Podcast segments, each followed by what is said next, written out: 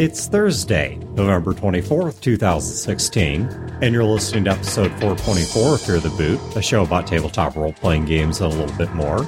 Running time for this episode is 27 minutes.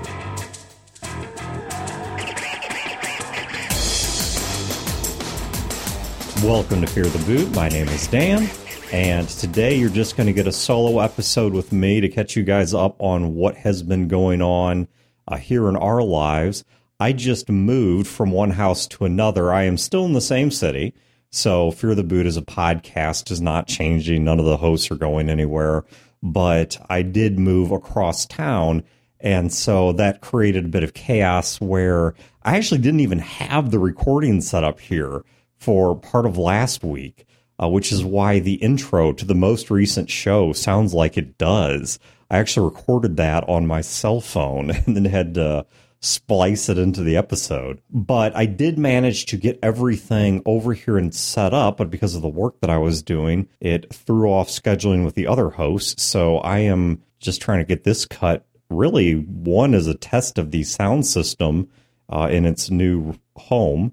And then, secondly, just to make sure that we get some kind of content out to you guys this week until I can get the hosts over here on one of our regularly scheduled nights to do a show. So uh, you might have just me for one or two episodes, but fret not, that is not the new way of things.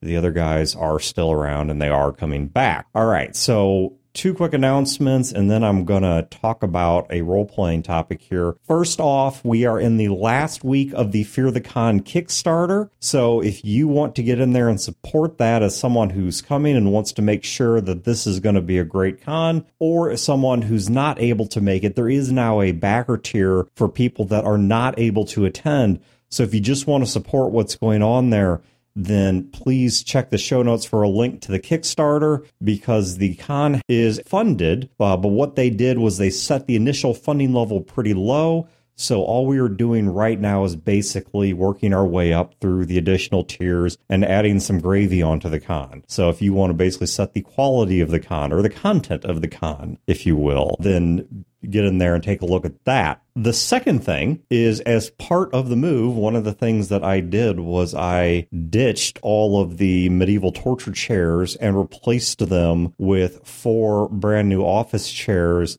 And all I can tell you is I've been sitting this one for a couple hours now while I've been preparing to record this episode and my butt is fine. So I want to give a big thanks to all of our Patreon supporters. And if you're not currently a Patreon supporter but are interested in helping us out there or just seeing what it is we offer, be sure to check the show notes for a link to the Patreon, and we appreciate everything that you guys do for us there. And hopefully, Chad and Brodor themselves will be back here pretty soon to tell you themselves that their butts are no longer being tortured, at least not by the chair. All right, so let's get into today's show topic. What I want to talk about is one of the things that the con got me thinking about is the sorts of games that I have run at previous conventions and the ones that people have commented they might want to see me run at Fear the Con X. And of course, one of the first ones that came to mind, well, it's probably Star Trek, but the second one that came to mind was my homebrewed Transformers game. Now, if you guys will recall, so back in January of this year, we cut an episode called Mighty Morphin Power Rangers. And the pun there in the title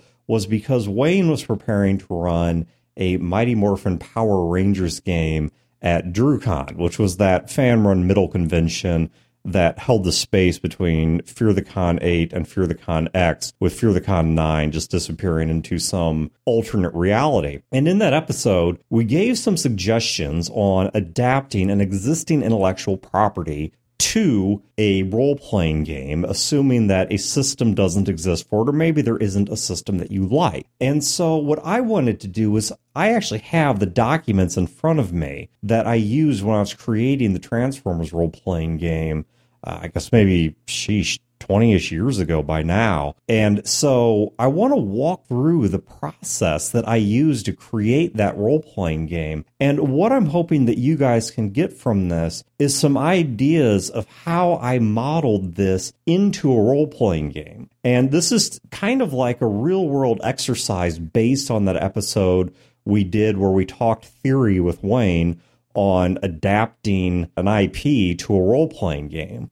And I will try to draw some parallels here to at least one or two other intellectual properties, just so you guys can see how this advice might work in general, even if the specifics of Transformers does not interest you. All right, so with no further ado, let's get down to this. So I decided I wanted to write a Transformers role playing game because one did not exist at the time to this day, I don't believe one ever has existed, at least not an official one. I have no doubt there are multiple fan written ones, but I'm not aware of an official one that's ever been made. However, it was a setting and a series of stories that really interested both me and the people that I was friends with at the time. And so I decided I'm going to take it upon myself to write this into a role playing game. And so one of the bits of advice that we gave back in that episode in January was to start by prioritizing the basic ideas the game needs to portray. And so since we were doing Gen 1 Transformers here, the three seasons of the TV show,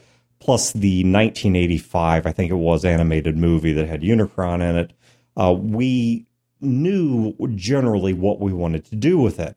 Okay, so we're going to start off with, of course, this is about big robots that are sapient, that are capable of transforming, that are capable of existing on Earth, whose primary quest seems to be for energy, specifically in some kind of an almost liquid form called energon, which is what they need to survive. And because they come from a factory world that is a rogue world. My rogue world, I mean, it doesn't orbit a star. They did not have a good source of energy. And so while they're fighting each other over this energy, they crash land on Earth, which is, of course, abundant in energy between solar power and geothermal power and all this stuff. You know, Earth is abundant in energy. And so they take to fighting over it. And yes, I realize these sources of energy are actually quite abundant all over the galaxy. So we'll accept that as just their uh, suspension of disbelief for why they had to fight over Earth.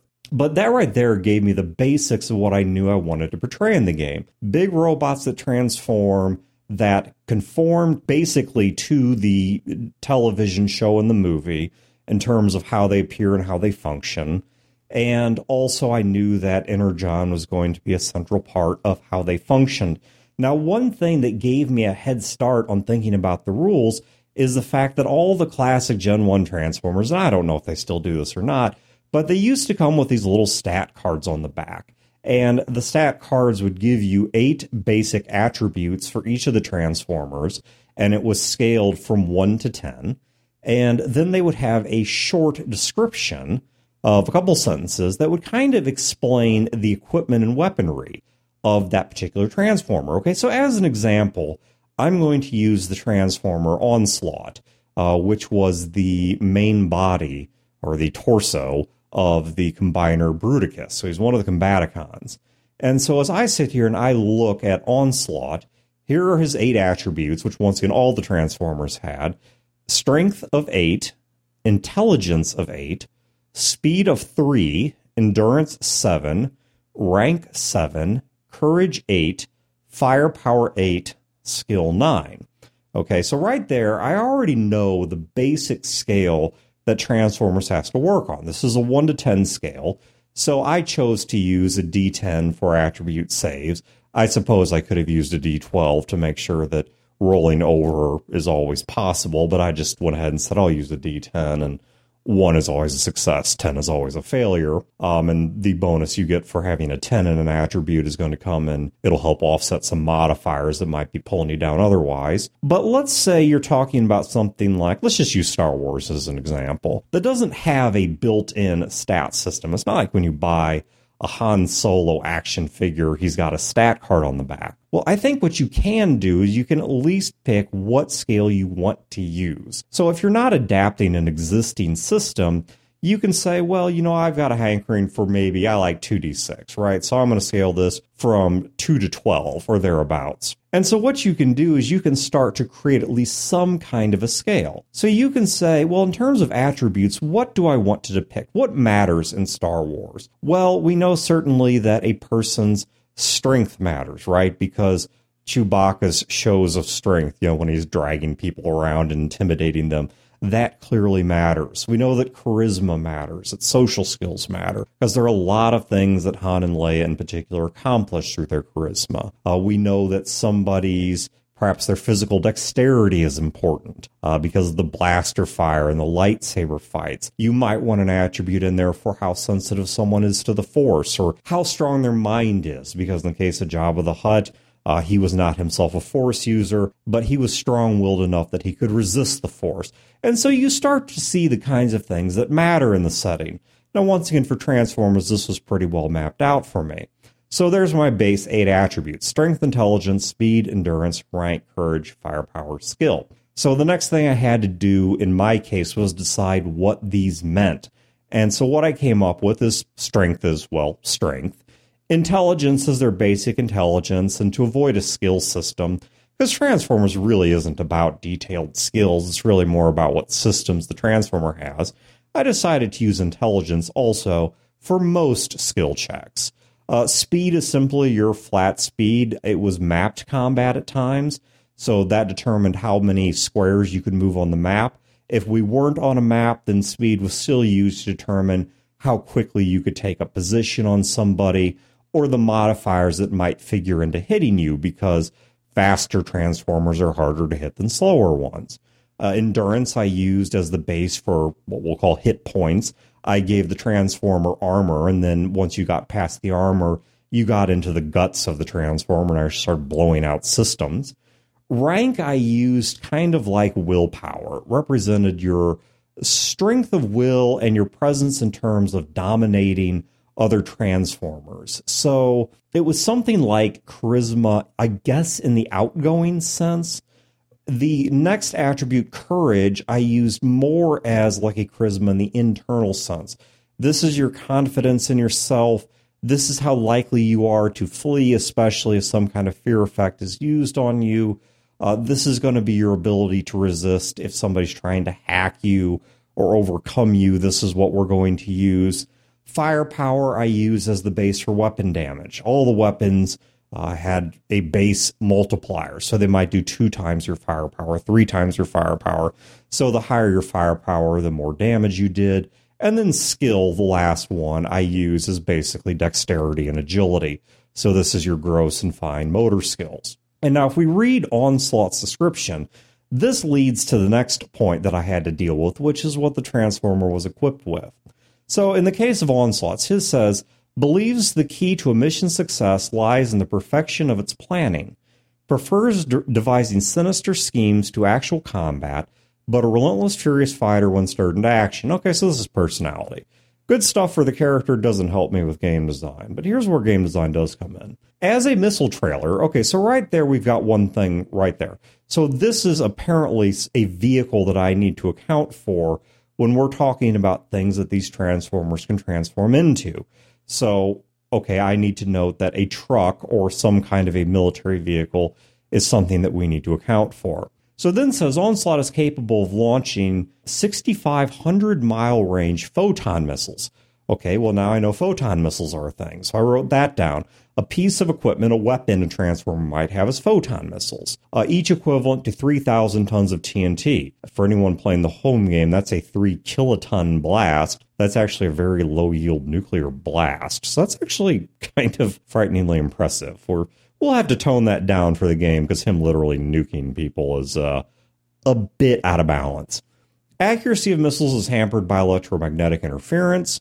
Okay, well, that says to me electromagnetic interference must be possible. And by the way, there are, are, other transformers that have those abilities. And it says uses a powerful sonic stun gun in robot mode.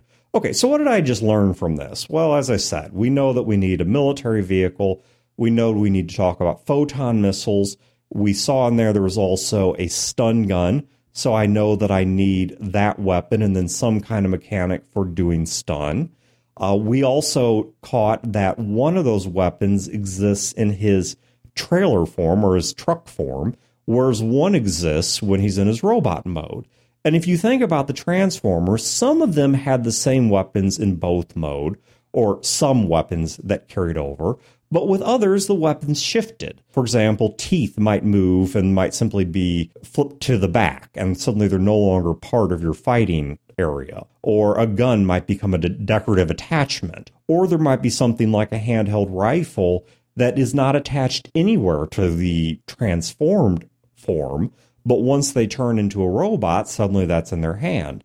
And so we know that these weapons may or may not be available in both modes. And so what we did was I and a friend of mine, we went through all the transformers and we started doing two things. First of all, we started writing down all of their attributes into this nice big spreadsheet. So we went through because he had this book that had a list of all of the transformer stat cards including the many that we did not possess. And so we were able to write a spreadsheet that had all of their stats. And then what we did was in a second column, or second, third, and fourth, we started writing out different transforming modes, different kinds of equipment. So these are, we're getting down the stuff, right? The stuff that the game needs to represent. If we were to go back to Star Wars, I might at this point start writing down, well, here's what I think Leia's attributes would be, and here's what I think Han's are, and here's what I think Luke's are, and here's what I think Darth Vader's are. And we start laying all of those out going down. And then we start thinking through the universe and saying, well, we need to account for force powers. Well, what are the force powers we've seen? Well, we've seen lightning, we've seen mind control, we've seen levitation,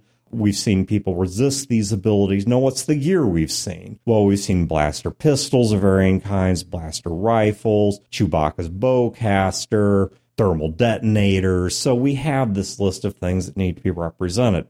And once you start laying these out in sort of character form, now you can start trying to figure out how they all balance. So what I did was I started adding together and summing up all of the attributes that the transformers had and started looking at the spread of numbers. So not all transformers are created equal. And even if you want to try and play them that way, they certainly weren't at the attribute level. Some were coming in very high, some were coming in very low. And so I at least saw what that spread was. You know, if I wanted to create most transformers, their attributes would have to be somewhere between this total and that total.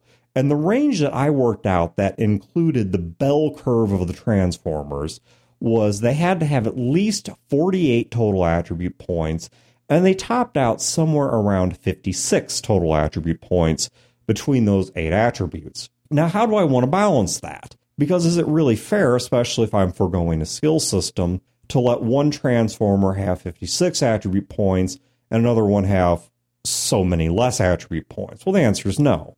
So, what's something else I can use to offset that? Well, the next thing I came up with was in trying to figure this out was a point value for systems. So I figured that maybe a weaker transformer in terms of their overall attributes can make up for that by having more stuff.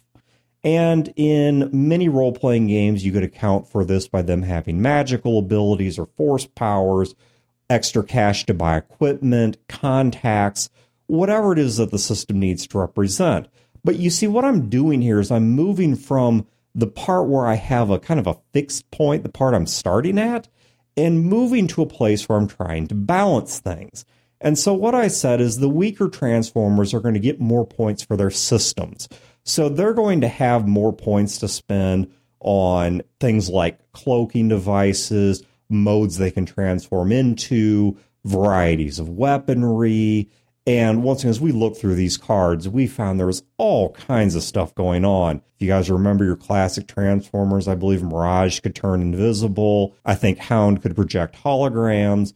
We know for example, the Insecticons could eat physical material, including both electronics and also biomass, and convert that at a low ratio into energon. That was how they survived. And so I started figuring, well, we can work this out in systems.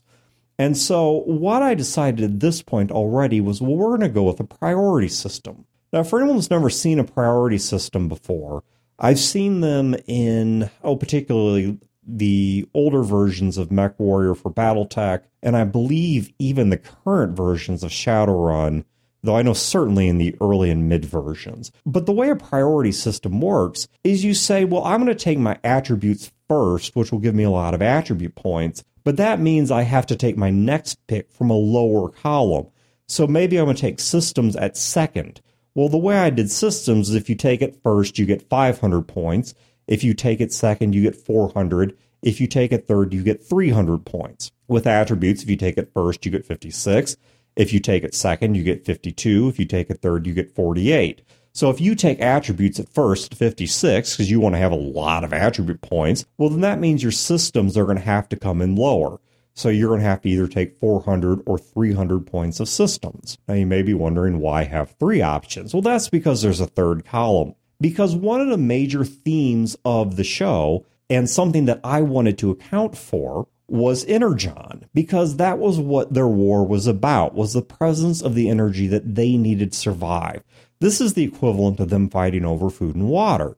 And what we also know from watching the show is that they use energon in any of their major activities so anything beyond just kind of hanging around would consume significant amounts of energon so firing weapons consumed energon transforming consumed energon using their major systems like invisibility or whatever would consume energon. And so the third thing that I gave was an energon pool. And so that was your third pick. So let's say if you wanted a lot of energon so you could really operate for long periods of time, you could take that first and get a much larger energon pool.